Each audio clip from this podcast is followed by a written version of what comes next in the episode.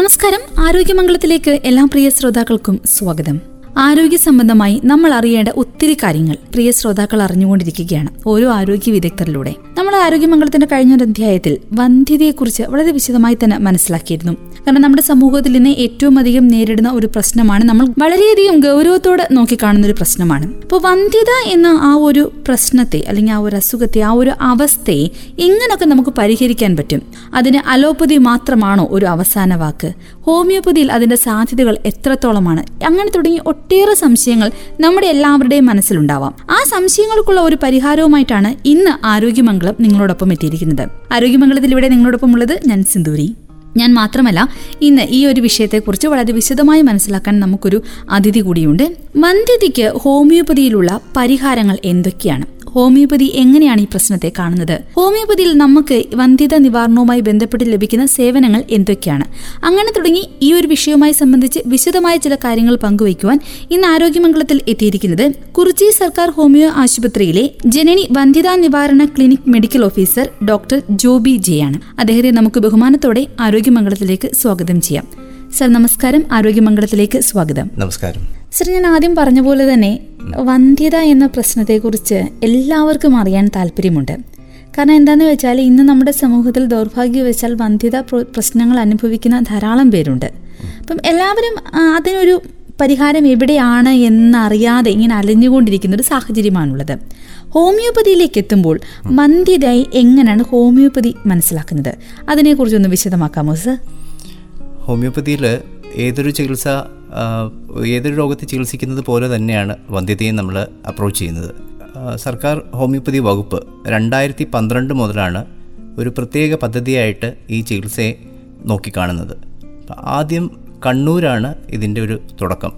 അവിടെ ഒരു special O ആയിട്ട് ഇത് തുടങ്ങുകയും അതിലുള്ള റിസൾട്ട് കണ്ടിട്ട് ആദ്യം രണ്ട് ജില്ലകളിലേക്ക് വ്യാപിപ്പിച്ചു. കോഴിക്കോടും തിരുവനന്തപുരവും.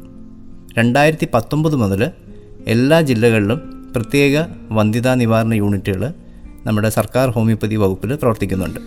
അതായത് ഹോമിയോപ്പതിയിൽ വന്ധ്യതയുടെ ചികിത്സ വളരെയധികം പ്രയോജനപ്രദമാണ് എന്ന തിരിച്ചറിവാണ് ഇത്തരത്തിൽ എല്ലാ ജില്ലകളിലേക്കും നമ്മുടെ ജനനി വന്ധ്യതാ നിവാരണ ക്ലിനിക്ക് വ്യാപിക്കുവാനുള്ള കാരണം അല്ലേ? തീർച്ചയായിട്ടും. ഇപ്പം നമ്മുടെ കോട്ടയം ജില്ലയിൽ കുറിച്ചി ഹോമിയോ ഹോസ്പിറ്റലുണ്ട്. അവിടെയാണ് നമ്മുടെ വന്ധ്യത നിവാരണ യൂണിറ്റ് ജനനി പ്രവർത്തിക്കുന്നത്. അപ്പൊ ഈ ജനനി എന്ന ഈ വന്ധ്യത നിവാരണ ക്ലിനിക്ക് നമ്മുടെ സമൂഹത്തിന് നൽകുന്ന പ്രയോജനങ്ങൾ അവിടുത്തെ സേവനങ്ങൾ എന്തൊക്കെയാണ്? എങ്ങനെയാണ് നമ്മൾ അതിനോട് സമീപിക്കേണ്ടത്? വന്ധ്യത പ്രശ്നം നേരിടുന്നു എന്ന് ദമ്പതികൾ മനസ്സിലാക്കിയാൽ അവർ തീർച്ചയായിട്ടും ഒരുമിച്ച് തന്നെ ഡോക്ടറെ സമീപിക്കണം. ഇതിൽ ഹോമിയോപ്പതിയിൽ പ്രധാനമായിട്ടും മരുന്നുകൾ നൽകിയുള്ള ചികിത്സയാണ് നമ്മൾ നൽകുന്നത്. ഇതിൽ കണ്ടുവരുന്നത് ഒട്ടേറെ പ്രശ്നങ്ങൾ വന്ധ്യതയിലേക്ക് നയിക്കുന്നുണ്ട്. അപ്പോൾ അത് കൃത്യമായിട്ട് കണ്ടെത്തുകയും അതിനുള്ള മരുന്ന് നൽകിയുള്ള പരിഹാരമാണ് ഹോമിയോപ്പതി ചികിത്സ നൽകുന്നത്. ഓക്കെ. അപ്പോൾ നമുക്ക് കണ്ടീഷൻസ് പലതുണ്ട്. പുരുഷന്മാരിൽ ചില രോഗാവസ്ഥകൾ വന്ധ്യതയിലേക്ക് നയിക്കുന്നതുണ്ട്. സ്ത്രീകൾക്കും ഉണ്ട്. അത് ഒരു നമ്മളൊരു ശരിക്കും ഒരു നല്ല വിവരശേഖരണം നടത്തും. വിവരശേഖരണം നടത്തിയിട്ട് അതനുസരിച്ചാണ് നമ്മൾ മുന്നോട്ട് പോവുക. ഇപ്പം ഹോമിയോപ്പതിയിൽ നേരത്തെ പറഞ്ഞതുപോലെ മരുന്ന് ചികിത്സയാണ്.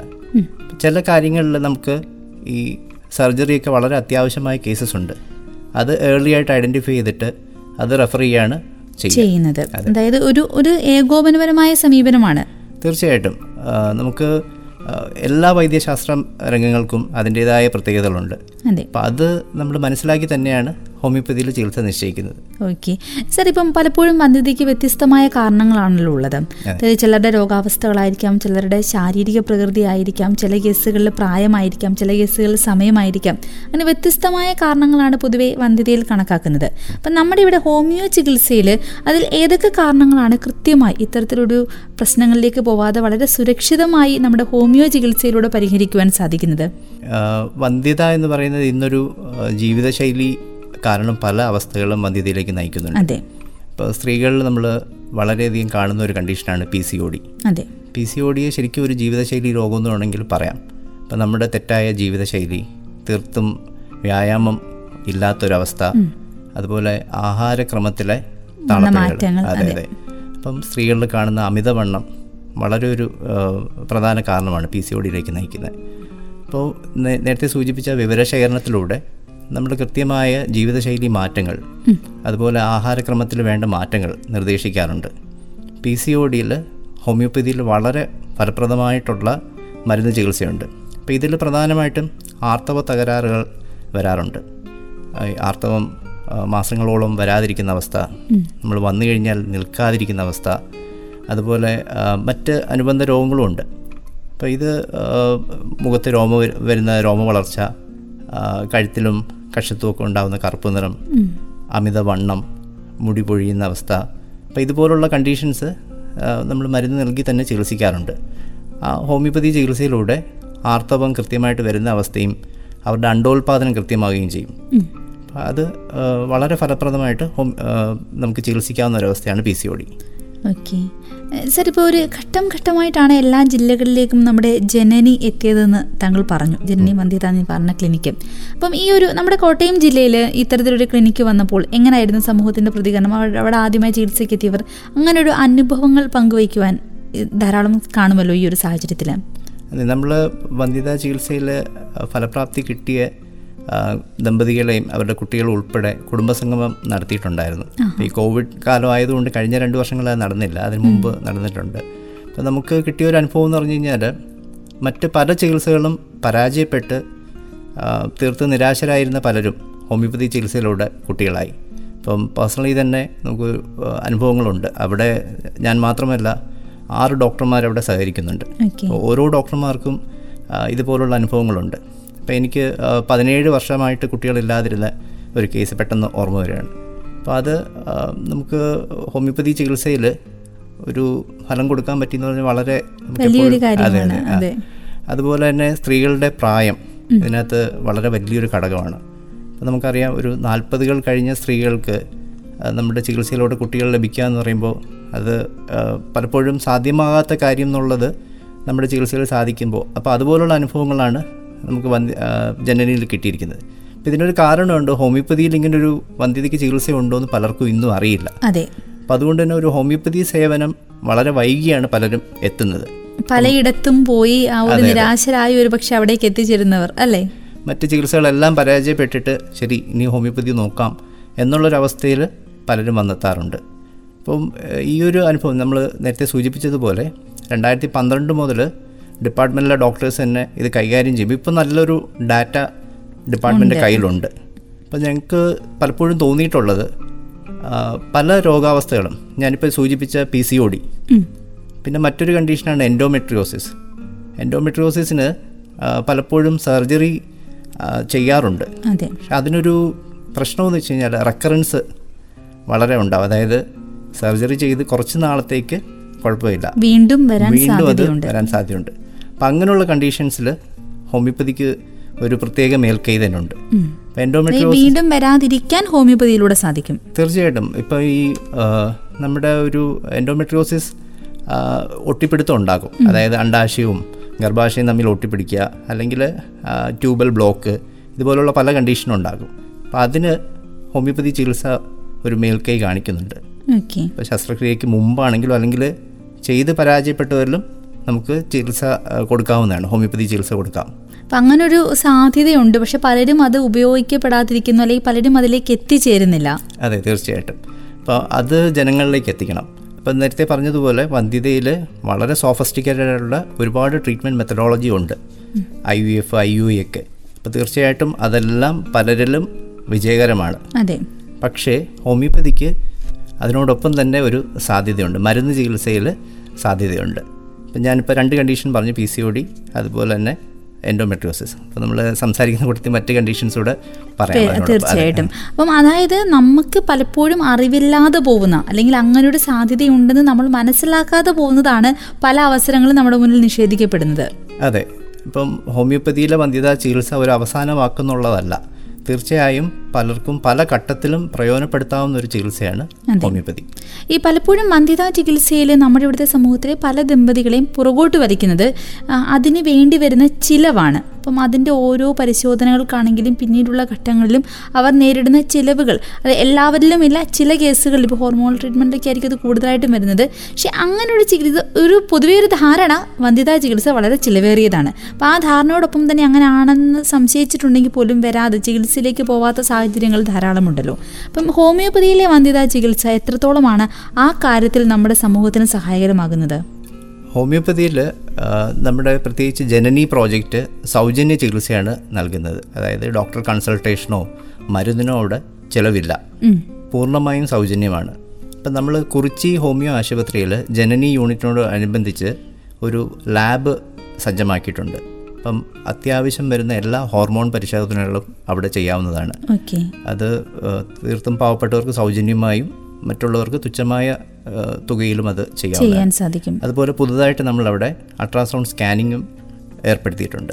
അപ്പം ഹോമിയോപ്പതിയിലെ വന്ധ്യതാ ചികിത്സ സർക്കാർ തലത്തിലാണെങ്കിൽ തീർച്ചയായിട്ടും സൗജന്യമാണ്. അതെ സൗജന്യമാണ്. വളരെയധികം വലിയൊരു അറിവായിരിക്കും. കാരണം പലരും അത്തരത്തിലൊരു അറിവില്ലാത്തത് കൊണ്ട് ആ മേഖലയിലേക്ക് വരാതിരിക്കുന്ന ധാരാളം ആളുകൾക്ക് ഇപ്പോൾ ഡോക്ടറിന്റെ ഈ വാക്കുകൾ വലിയൊരു ആശ്വാസകരമാകുമെന്ന കാര്യത്തിൽ സംശയമില്ല.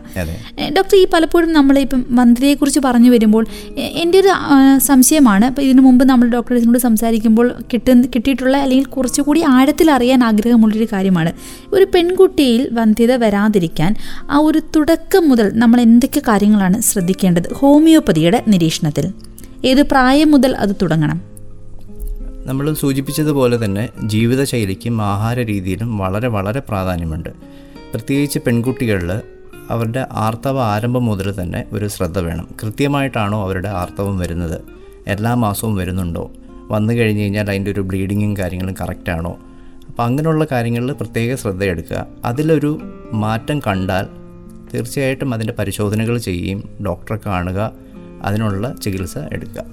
അപ്പോൾ അത് പ്രത്യേകം തന്നെ ശ്രദ്ധിക്കേണ്ടതാണ് പെൺകുട്ടികളെ സംബന്ധിച്ച്. പിന്നെ കുട്ടികളിൽ കാണുന്ന അമിതവണ്ണം.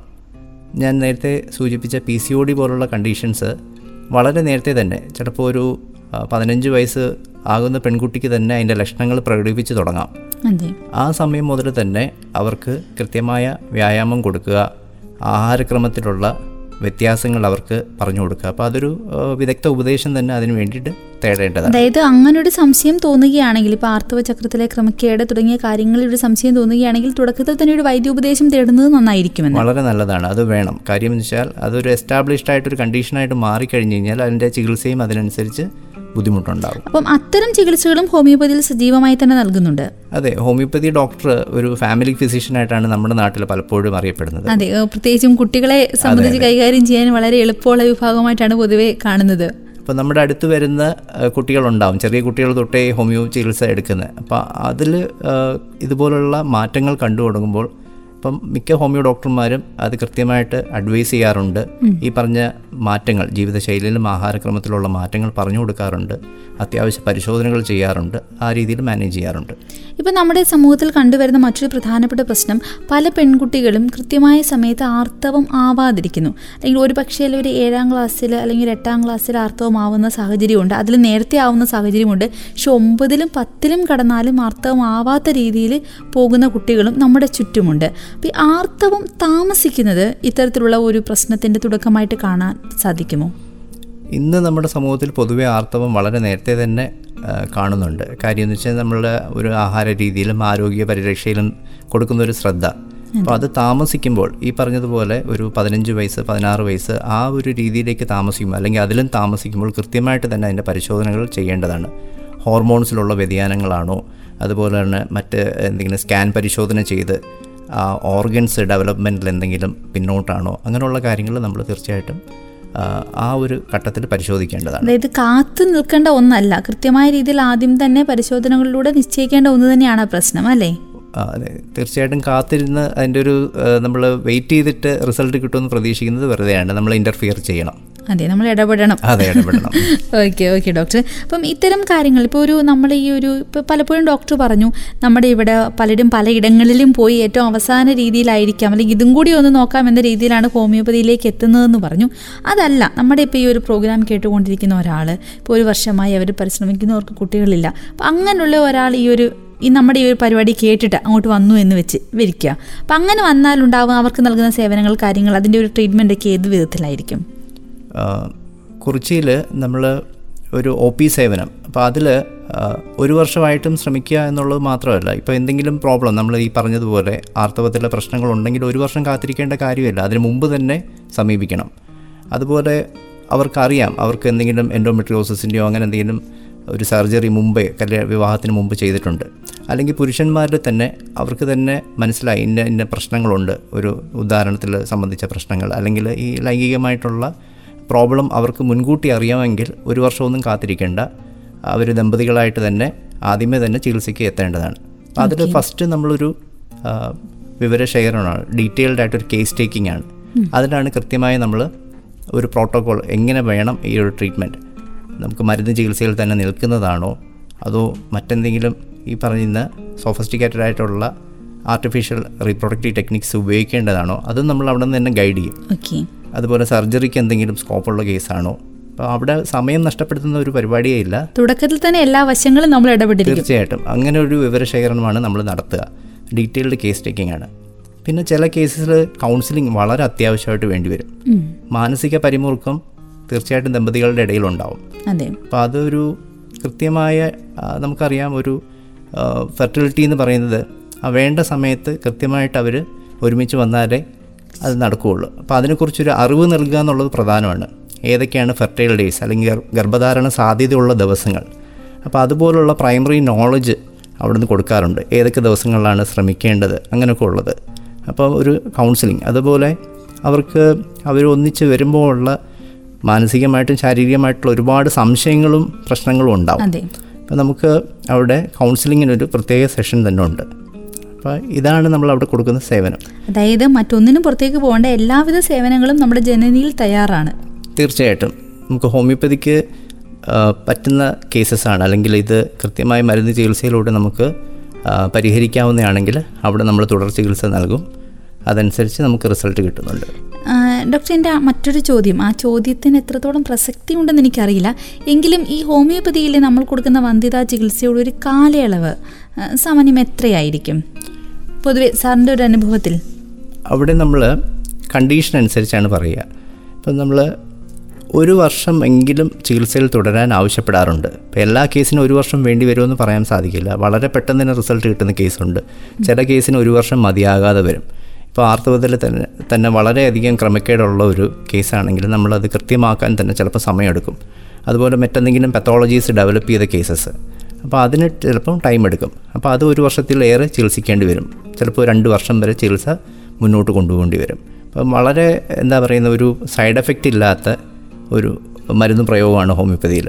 അപ്പോൾ സേഫായിട്ട് കഴിക്കാവുന്ന മരുന്നുകളാണ്. സാധാരണ നമ്മളവിടെ ഒരു വൺ മന്തിലേക്കുള്ള മെഡിസിൻസാണ് കൊടുത്തു വിടുക. വൺ മന്ത് കഴിയുമ്പോൾ ഒരു ഫോളോ അപ്പ് ആ രീതിയിലാണ് അതെ ആ രീതിയിലാണ് ഇപ്പം മറ്റെന്തെങ്കിലും പ്രശ്നങ്ങളുണ്ടെങ്കിൽ അവർക്ക് ഇടയ്ക്ക് വന്ന് കാണാവുന്നതാണ്. അതെ. ഡോക്ടർ ഇപ്പോൾ പലപ്പോഴും നമ്മുടെ ഇവിടെ ഇന്നത്തെ നമ്മുടെ സമൂഹം ആ സമൂഹത്തിൽ ഇനി പലരും പല അസുഖങ്ങൾക്കും മരുന്ന് സ്ഥിരമായി എടുക്കുന്ന ആളുകളുണ്ടാവാം. ഇപ്പോൾ ദമ്പതികളുടെ കേസിലാണെങ്കിൽ ഇപ്പോൾ ഈ ആർത്തവ സമയത്തെ വേദനയ്ക്ക് ഗുളിക കഴിക്കുന്ന അല്ലെങ്കിൽ ആ ഗുളിക കഴിച്ച വേദന ഒഴിവാക്കാൻ ശ്രമിക്കുന്ന സ്ത്രീകളുടെ എണ്ണം നമ്മുടെ ചുറ്റും കൂടുതലാണ്. അല്ലെങ്കിൽ മറ്റ് ഇംഗ്ലീഷ് മരുന്നുകൾ കഴിക്കുന്ന ആളുകളുണ്ടാവാം. അപ്പം ഇപ്പോൾ തൈറോയ്ഡ് പോലുള്ള അസുഖം മിക്കവർക്കുമുണ്ട് എല്ലാത്തിനും ഇംഗ്ലീഷ് മരുന്നവർ എടുക്കുന്നുണ്ടാവാം. അപ്പം അങ്ങനെ ഒരു ഇംഗ്ലീഷ് മരുന്ന് എടുക്കുന്നതിന്റെ കൂട്ടത്തിൽ ഇത്തരത്തിൽ ഹോമിയോപ്പതിയിൽ വന്ധ്യതാ ചികിത്സ ചെയ്യുന്നതിൽ എന്തെങ്കിലും പ്രശ്നമുണ്ടാവുമോ? ഒരു പ്രശ്നവുമില്ല. നമ്മൾ മെഡിസിൻ എടുക്കുന്നത് അനിവാര്യമായ മരുന്നുകൾ ഒരിക്കലും നിർത്താറില്ല നിർത്താറില്ല. അത് തുടർന്നുകൊണ്ട് തന്നെ ഹോമിയോപ്പതി ചികിത്സ നൽകാറുണ്ട്. പലരുടെയും ഒരു സംശയം അതാണ് ഹോമിയോപ്പതി മരുന്ന് കഴിച്ചു കഴിഞ്ഞാൽ പിന്നെ ഇംഗ്ലീഷ് മരുന്ന് കഴിക്കുന്ന ഒരാൾക്ക് ഹോമിയോപ്പതി മരുന്ന് പിന്നെ ഫലിക്കത്തില്ല. ലൈക് സ- ഹോമിയോപ്പതി ഹോമിയോപ്പതി മരുന്ന് സ്ഥിരമായി കഴിക്കുന്നവർക്ക് മാത്രമേ തുടർന്ന് അതിന്റെ ഫലം കിട്ടത്തുള്ളൂ. അങ്ങനെയൊക്കെയുള്ള സംശയങ്ങൾ ധാരാളം നമ്മുടെ സമൂഹത്തിലുണ്ട്. ഇല്ല നേരത്തെ സൂചിപ്പിച്ചതുപോലെ തന്നെ ഓരോ ചികിത്സാ രീതിക്ക് അതിന്റെതായ മേന്മയുണ്ട്. അപ്പോൾ ചില കണ്ടീഷൻസിൽ നമുക്ക് കഴിച്ചുകൊണ്ടിരിക്കുന്ന ഇംഗ്ലീഷ് മെഡിസിൻസ് നിർത്താൻ സാധിക്കില്ല. അത് തുടർന്നുകൊണ്ട് തന്നെ നമ്മുടെ ചികിത്സ എടുക്കാവുന്നതാണ്. ഓക്കെ ഒരു പ്രശ്നം ഉണ്ടാവുന്നതേ ഇല്ല. ഇല്ല. ഡോക്ടർ മറ്റൊരു ചോദ്യം കൂടെ ചോദിക്കട്ടെ. ഈ ഈ വന്ധ്യത അല്ലെങ്കിൽ പി സി ഒ ഡി അല്ലെങ്കിൽ ഈ പ്രശ്നങ്ങളോടൊപ്പം തന്നെ അങ്ങനെയുള്ളവരിലെല്ലാം മിക്കവരിലും കാണുന്ന മറ്റൊരു പ്രശ്നമാണ് തൈറോയിഡ് തൈറോയിഡും ഇതും തമ്മിൽ എന്ത് എന്തെങ്കിലും ബന്ധമുണ്ടോ എന്ന് എനിക്കറിയില്ല. പക്ഷെ പൊതുവേ ഇന്ന് നമ്മുടെ സമൂഹത്തിൽ തൈറോയിഡ് ഉള്ളവരുടെ എണ്ണം വളരെ കൂടുതലാണ്. തൈറോയിഡിന്റെ ചികിത്സ ഈ ഒരു ഹോമിയോപ്പതിയിൽ എങ്ങനെയാണ്? ഇത് തമ്മിൽ എന്തെങ്കിലും ബന്ധമുണ്ടോ? തീർച്ചയായിട്ടും ബന്ധമുണ്ട്. തൈറോയ്ഡ് ഗ്രന്ഥിയുടെ പ്രവർത്തനം കൃത്യമല്ലെങ്കിൽ അത് വന്ധ്യതയ്ക്ക് കാരണമാകാറുണ്ട്. പല കേസസ് ഹൈപ്പോതൈറോയിഡ്സ് നമുക്ക് കിട്ടാറുണ്ട്. അപ്പോൾ നമ്മുടെ അതിന്റെ മാനേജ്മെന്റും കൃത്യമായിട്ട് ചെയ്യാറുണ്ട്. അത് കൃത്യമായിട്ട് അസസ് ചെയ്യാറുണ്ട്. അതിന്റെ വാല്യൂസ് നോക്കാറുണ്ട്. അപ്പോൾ അതിനുള്ള ചികിത്സയും കൂടി ഇതിനോടൊപ്പം വേണ്ടി വരും. അത് സ്ത്രീകളിലാണെങ്കിലും പുരുഷന്മാരിലാണെങ്കിലും തൈറോയ്ഡ് ഒരു കൃത്യമായ രീതിയിൽ പ്രവർത്തിച്ചില്ലെങ്കിൽ അത് വന്ധ്യതയ്ക്ക് കാരണമാകും. ഓക്കെ ഈ സ്ത്രീകൾക്കും പുരുഷന്മാർക്കും മന്ദ്യതാ പ്രശ്നങ്ങൾ ഉണ്ടാവാം. പക്ഷെ പൊതുവേ എല്ലാവരും സ്ത്രീകളിലേക്കാണ് കൂടുതൽ ആ ഒരു പ്രശ്നം കണ്ടുവരുന്നതായിട്ടൊക്കെ പറയുന്നത്. അതിന്റെ ഒരു യാഥാർത്ഥ്യം എത്രത്തോളമാണ്? പുരുഷനെ സംബന്ധിച്ച് സ്ത്രീകൾക്കാണോ വന്ധ്യതാ പ്രശ്നങ്ങൾ കൂടുതൽ? ഒരിക്കലുമല്ല.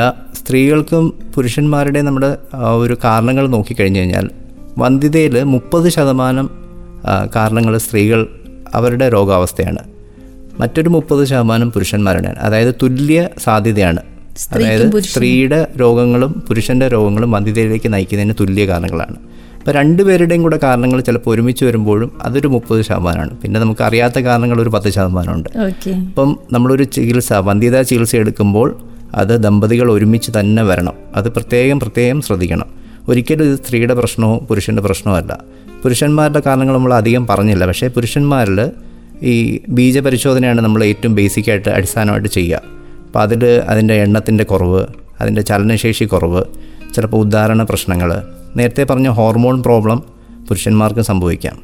അതുപോലെ വെരിക്കോസിൽ വളരെ പ്രധാനപ്പെട്ട ഒരു കാരണമാകാം. അപ്പോൾ ഇങ്ങനെയുള്ള കണ്ടീഷൻസ് പുരുഷന്മാരിലും കൃത്യമായിട്ട് നമ്മൾ റൂൾ ഔട്ട് ചെയ്യണം. അങ്ങനെയുള്ളത് ഐഡന്റിഫൈ ചെയ്ത് കഴിഞ്ഞ് കഴിഞ്ഞാൽ അതിനുള്ള ചികിത്സ നൽകുകയും വേണം. അപ്പോൾ പുരുഷൻ മാറി നിന്നിട്ട് സ്ത്രീയെ മാത്രം ഈ ഒരു ക്ലിനിക്കിലേക്ക് പറഞ്ഞു വിട്ടിട്ട് ഡോക്ടർമാർക്കൊന്നും ചെയ്യാനില്ല. അപ്പോൾ ദമ്പതികൾ ഒരുമിച്ച് തന്നെ ചികിത്സയ്ക്കായിട്ട് എത്തണം. ചികിത്സ ആവശ്യം ദമ്പതികൾക്കാണ്.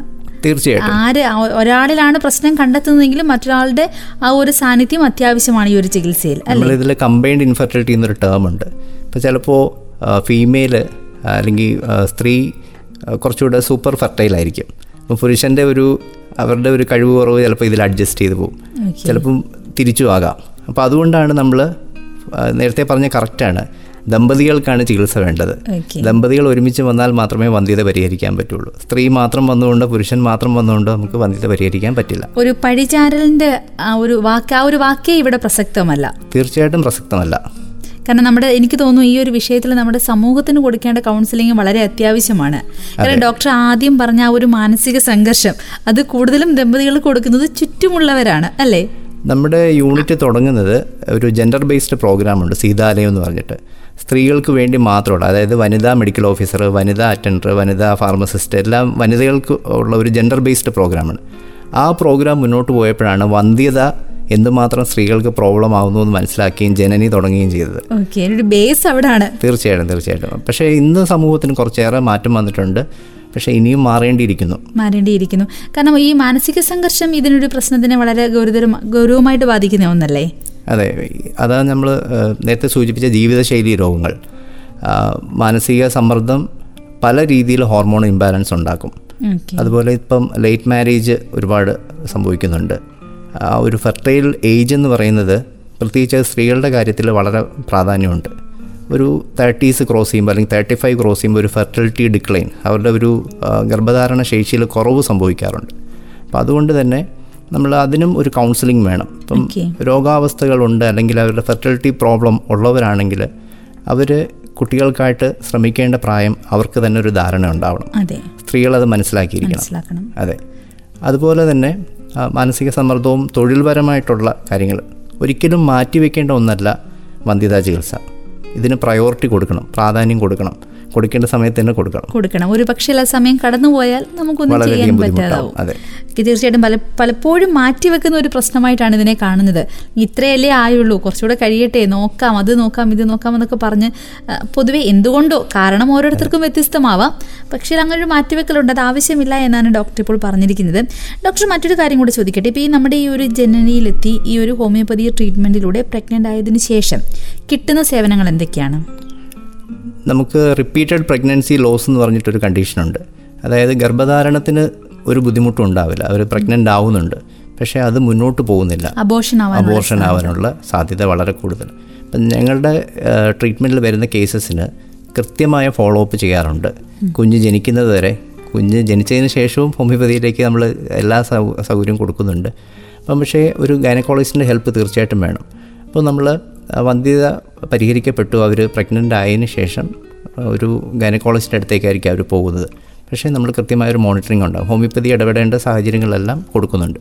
നേരത്തെ സൂചിപ്പിച്ച റിപ്പീറ്റഡ് പ്രഗ്നൻസി ലോസ് ആണെങ്കിൽ അവരുടെ പ്രസവം നടക്കുന്നതുവരെയും മരുന്നുകൾ തുടരാറുണ്ട്. തുടരാറുണ്ട്. കാര്യം എന്ന് വെച്ച് കഴിഞ്ഞാൽ പേഴ്സണലി തന്നെ ഒരു അനുഭവം പത്ത് തവണ പ്രഗ്നന്റായി അബോർഷനായ കേസസ് പോലും ഹോമിയോപ്പതി ചികിത്സയ്ക്ക് ശേഷം കുഞ്ഞ് ജനിച്ചിട്ടുണ്ട്. അപ്പോൾ അതൊക്കെ റിപ്പീറ്റഡ് ആയിട്ട് നമ്മുടെ ഒ ഡോക്ടർമാർക്ക് കിട്ടുന്ന ഒരു കേസാണ്. അപ്പോൾ അങ്ങനെയുള്ള കേസുകൾ തീർച്ചയായിട്ടും അവരുടെ പ്രശ്നം എന്ന് പറഞ്ഞു കഴിഞ്ഞാൽ ഗർഭധാരണം നടക്കുന്നില്ല എന്നുള്ളതല്ല.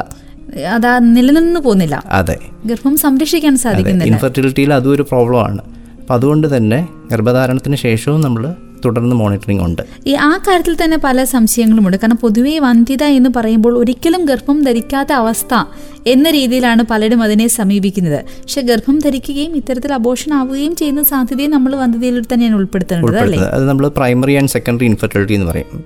പ്രൈമറിയിൽ ഒരിക്കൽ പോലും ഗർഭധാരണം നടന്നിട്ടില്ല. അപ്പം അങ്ങനെയുള്ള കപ്പിൾസിനാണ് നമ്മൾ പ്രൈമറി ഇൻഫെർട്ടിലിറ്റിയിൽ പെടുത്തുന്നത് പക്ഷേ സെക്കൻഡറി ഇൻഫെർട്ടിലിറ്റി എന്ന് പറയുമ്പോൾ ചിലപ്പോൾ ഒരു കുഞ്ഞ് ഉണ്ടായിരിക്കാം അവർക്ക്.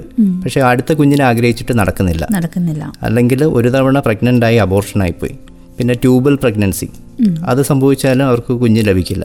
അപ്പം ഇങ്ങനെയുള്ള കണ്ടീഷൻസ് എല്ലാം നമ്മൾ സെക്കൻഡറി ഇൻഫെർട്ടിലിറ്റിയിലാണ് പെടുത്തുന്നത്. നമ്മൾ രണ്ട് കേസും ട്രീറ്റ്മെന്റിന് വിധേയമാവേണ്ടതാണ് അതായത് ഇതിനെല്ലാം ഉള്ള പരിഹാരം ഹോമിയോപ്പതിയിലുണ്ട് തീർച്ചയായിട്ടും. ഇപ്പോൾ ഇതൊരു പ്രോജക്റ്റായിട്ട് തന്നെ വർക്ക് ചെയ്യുന്നതുകൊണ്ട് നമ്മൾ ഒരു കൃത്യം പ്രോട്ടോക്കോൾ ഡെവലപ്പ് ചെയ്തിട്ട് തന്നെയാണ് മുന്നോട്ട് പോകുന്നത്. അപ്പോൾ വന്ധ്യതയുമായിട്ട് ബന്ധപ്പെട്ട എന്തൊരു സേവനങ്ങൾക്കും ഹോമിയോപ്പതി ചികിത്സയിലേക്ക് എത്താവുന്നതാണ്. ഇപ്പോൾ കുറിച്ചിയെ കുറിച്ച് സംഭവ സം- കുറിച്ചി ഹോമിയോ ആശുപത്രിയിൽ നൂറ്റി തൊണ്ണൂറ്റാറ് കുഞ്ഞുങ്ങൾ ഇതുവരെ ജനിച്ചു കഴിഞ്ഞു.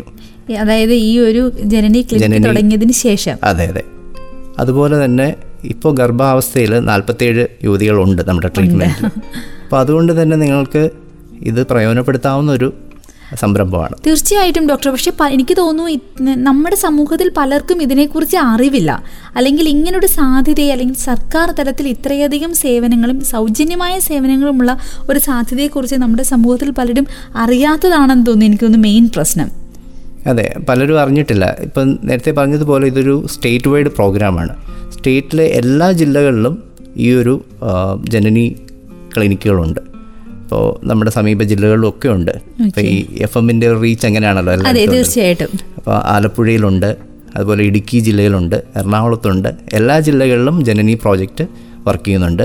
അപ്പോൾ നമ്മുടെ കോട്ടയം ജില്ലയിലെ ജനനി പ്രോജക്റ്റാണ് കുറിച്ചി സർക്കാർ ഹോമിയോ ആശുപത്രിയിൽ അപ്പം ഇത്രയും നമ്മുടെ അടുത്ത് നമ്മുടെ ഓരോ ജില്ലയിലും നമ്മുടെ പൊതുസമൂഹത്തിന്റെ വലിയൊരു ഭാഗ്യത്തിന് വേണ്ടിയിട്ട് അല്ലെങ്കിൽ ആ വലിയൊരു നന്മയ്ക്ക് വേണ്ടി ഇങ്ങനൊരു പ്രസ്ഥാനമുണ്ട്. പക്ഷെ അതിനെക്കുറിച്ച് നമ്മൾ അറിയാതെ പോകുന്നു എന്നുള്ളതാണ് ഏറ്റവും വലിയ പ്രശ്നം. ഡോക്ടർ നമ്മളിപ്പോൾ ഈ ഒരു ജനനിയെക്കുറിച്ച് വന്ധ്യതയെക്കുറിച്ച് വളരെ വിശദമായി തന്നെ സംസാരിച്ചു. ഡോക്ടറിന്റെ ഈ ഒരു സർവീസ് കാലയളവിൽ ഡോക്ടറിന് മറക്കാനാവാത്ത അനുഭവങ്ങൾ ധാരാളം ഉണ്ടായിട്ടുണ്ടാവുമല്ലോ. എങ്ങനെയാണ് ജനനി ഡോക്ടറിനെ സ്വാധീനിക്കുന്നത്? ഇതിൽ വളരെ ഡിഫിക്കൽട്ട് എന്ന് പറയുന്ന കേസസിൽ റിസൾട്ട് കിട്ടുമ്പോൾ നമ്മൾ പ്രഷ്യസ് പ്രഗ്നൻസി എന്ന് പറയും. അപ്പോൾ അത് എല്ലാ ഡോക്ടർമാരും ചെറിഷ് ചെയ്യുന്നതാണ്. അപ്പോൾ നമ്മൾ പറഞ്ഞു പോയ കൂട്ടത്തിൽ പറഞ്ഞതാണ് ഒരു പ്രൈമറി ഇൻഫെർട്ടിലിറ്റി അതായത് ഒരു തവണ പോലും ഗർഭം തിരിക്കാത്ത അവസ്ഥ. അപ്പോൾ അതിൽ ഒരു കേസിൽ പതിനേഴ് വർഷമായിട്ട് അവർക്ക് കുട്ടികൾ ആയിട്ടില്ല ഒരു തവണ പോലും ഗർഭം ധരിച്ചിട്ടില്ല. അപ്പോൾ ആ ഒരു കേസ് നമ്മുടെ അവിടെ അത് മുണ്ടക്കയം എന്ന് പറഞ്ഞ നമ്മുടെ കോട്ടയം ജില്ലയിൽ തന്നെ വളരെ ദൂരെ നിന്ന് വരുന്ന ഒരു കേസായിരുന്നു അതിൽ നമുക്ക് റിസൾട്ട് കിട്ടി. അത് ഏകദേശം ആറ് മാസ ചികിത്സ കൊണ്ട് തന്നെ അവർക്ക് ഗർഭധാരണം നടക്കുകയും അത് രണ്ടു പേർക്കും പ്രശ്നങ്ങളുണ്ടായിരുന്നു. സ്ത്രീയുടെ പ്രശ്നങ്ങളുണ്ടായിരുന്നു പുരുഷന്റെ പ്രശ്നങ്ങളുണ്ടായിരുന്നു. അതാ അതിന്റെ ഒരു പ്രാധാന്യം. നമ്മൾ അവരുടെ ഒരു പ്രായം അപ്പോൾ എത്രയായിരുന്നു ആ ഒരു ചികിത്സ? നമ്മുടെ ഹോമിയോപ്പതിയിൽ എത്തിയ സമയത്ത്? ആ സ്ത്രീക്ക് മുപ്പത്തി ആറ് വയസ്സെന്നാണ് ഞാൻ ഓർക്കുന്നത്. പുരുഷന് അതിൽ കൂടുതൽ. ഇപ്പം അതിൽ സ്ത്രീയുടെ പ്രായമാണ് നമ്മൾ പ്രത്യേകിച്ച് എടുത്തു പറയാം. പുരുഷന്മാരെ സംബന്ധിച്ച് ഇപ്പോൾ ഈ ആർത്തവ വിരാമം പോലുള്ളൊരു കണ്ടീഷൻ പുരുഷന്മാരെ സംബന്ധിച്ചില്ല. ഓക്കെ. അപ്പോൾ അതിൽ ആ ഒരു കേസിൽ കുറച്ച് ഏജ് മുന്നോട്ട് പോയത് തന്നെയായിരുന്നു. അത് നമ്മൾ അവരുടെ ആ ഒരു കപ്പിൾ എത്ര നാളായിട്ടാണ് അവർ ഒരുമിച്ച് നിൽക്കുന്നത് എന്നുള്ളത് വളരെ പ്രധാനപ്പെട്ട ഒരു ക്വസ്റ്റ്യനാണ് അപ്പോൾ നമ്മളൊരു മൂന്ന് വർഷം വരെ നമുക്ക് സമയം വേണമെങ്കിൽ ഇപ്പം നമ്മൾ ഒരു വർഷമായിട്ട് കുട്ടികളായില്ലെങ്കിൽ നമ്മൾ ഇടപെടണം. അവർ ചികിത്സ തേടണം. പക്ഷേ അവർക്ക് കുറച്ചുകൂടെ സമയമുണ്ട്. ഒരു മൂന്ന് വർഷത്തിനുള്ളിലൊക്കെ ചില കേസസ് ഒരു ഇടപെടലും ഇല്ലാതെ തന്നെ ശരിയാകാറുണ്ട്. പക്ഷെ പതിനേഴ് വർഷമായിട്ടും അവർ ശ്രമിച്ചിട്ട് കുട്ടികളാകാത്ത കേസിൽ അപ്പോൾ അതിനകത്ത് നമ്മൾ ഹോമിയോപ്പതി മരുന്നുകൾ നൽകുമ്പോൾ അതിന്റെ ഒരു എഫക്റ്റ് കിട്ടുമ്പോൾ അത് വളരെ സന്തോഷകരമാണ്. സന്തോഷകരമായ കാര്യമാണ്. കാരണം അത് പറയുമ്പോൾ ഡോക്ടറിന്റെ മുഖത്തുണ്ട് ആ ഒരു സന്തോഷം എനിക്കത് ഫീൽ ചെയ്യാൻ പറ്റുന്നുണ്ട്. ഇത് ഇതുപോലെ തന്നെ വളരെ സീരിയസ് ആയ ഒരു കാര്യം. അതായത് പതിനേഴ് വർഷവും പ്രഗ്നന്റ് ആവാത്ത ഒരാൾ പ്രഗ്നന്റ് ആവുന്നതും ഡോക്ടർ നമ്മൾ സംസാരിച്ചതിന്റെ ഇടയ്ക്ക് ഡോക്ടർ പറഞ്ഞിരുന്നു പല ആവർത്തി അബോഷൻ ആയിട്ട് ഹോമിയോപ്പതി ട്രീറ്റ്മെന്റ് എടുത്തതിന് ശേഷം അബോഷൻ ആവാതെ കുഞ്ഞിനെ ലഭിച്ച ഒരു കേസും ഡോക്ടർ പറഞ്ഞല്ലോ. അതെ. അത് പലതവണ അബോർഷൻ സംഭവിക്കുന്ന കേസസ് ഉണ്ട്. അപ്പോൾ എന്റെ അനുഭവത്തിൽ ഒൻപത് തവണ അബോർഷൻ സംഭവിക്കുകയും പത്താമത്തെ തവണ നമ്മുടെ ചികിത്സയിൽ കുഞ്ഞ് ലഭിക്കുകയും ചെയ്ത ഒരു അനുഭവമുണ്ട്. അതും ഇതുപോലെ വളരെയധികം അത് പല രീതിയിൽ അവർക്ക് മാനസിക സമ്മർദ്ദം ഉണ്ടാക്കിയിട്ടുണ്ട്. കാര്യം അവർ ശ്രമിച്ചു കഴിഞ്ഞാൽ പ്രഗ്നന്റ് ആവുന്നുണ്ട് പക്ഷേ അത് മുന്നോട്ട് പോകുന്നില്ല. അപ്പോൾ അത് അവർക്ക് വരുത്തുന്ന ഒരു മാനസികാവസ്ഥ എന്ന് പറയുന്നത് വളരെ മുറിപ്പെടുത്തുന്നതാണ്. തീർച്ചയായിട്ടും വളരെ ഭീകരമായി കാരണം നഷ്ടപ്പെടുന്ന ഒരു അവസ്ഥ അതെ. അതുപോലെ നമ്മൾ I V F I V F ചികിത്സ എന്ന് പറയുന്നത് നേരത്തെ പറഞ്ഞതുപോലെ പലർക്കും പ്രയോജനം കിട്ടിയിട്ടുള്ളതാണ്. വന്ധ്യതാ ചികിത്സയിൽ ഏകദേശം ഒരു അവസാന വാക്കെന്ന് പറയാം. വളരെ ചിലവേറിയതുമാണ്. പക്ഷേ അത് ഫെയിൽ ചെയ്തിട്ട് നമുക്ക് റിസൾട്ട് കൊടുക്കാൻ പറ്റിയ കേസസ് കുറേയേറെ ഉണ്ട് അപ്പോൾ അതും വളരെയധികം സന്തോഷം തരുന്നതാണ്. അപ്പം അതാണ് ഞാൻ പറഞ്ഞത്. എല്ലാ സാധ്യതകളും പരിശോധിച്ച് പരാജയപ്പെട്ടിട്ട് ഹോമിയോപ്പതിയിലേക്ക് വന്ന് റിസൾട്ട് കിട്ടുന്ന അവസ്ഥ. അപ്പം നമ്മുടെ ഈ ജനനി യൂണിറ്റിലെ ഏതൊരു ഡോക്ടർക്കും ഇതുപോലുള്ള കുറച്ചേറെ കേസസ് ഉണ്ട്. പറയാനുണ്ടാവും. പക്ഷേ ഇത്രയും വലിയ ഒരു സേവനം ഇവിടെ സന്നദ്ധമായിരിക്കുകയാണ്. പക്ഷേ അത് നമ്മുടെ സമൂഹത്തിൽ എത്ര പേർ അതിനെ ഉപയോഗപ്പെടുത്തുന്നുണ്ട് എന്നുള്ളതൊരു വലിയ ചോദ്യം തന്നെയാണ്.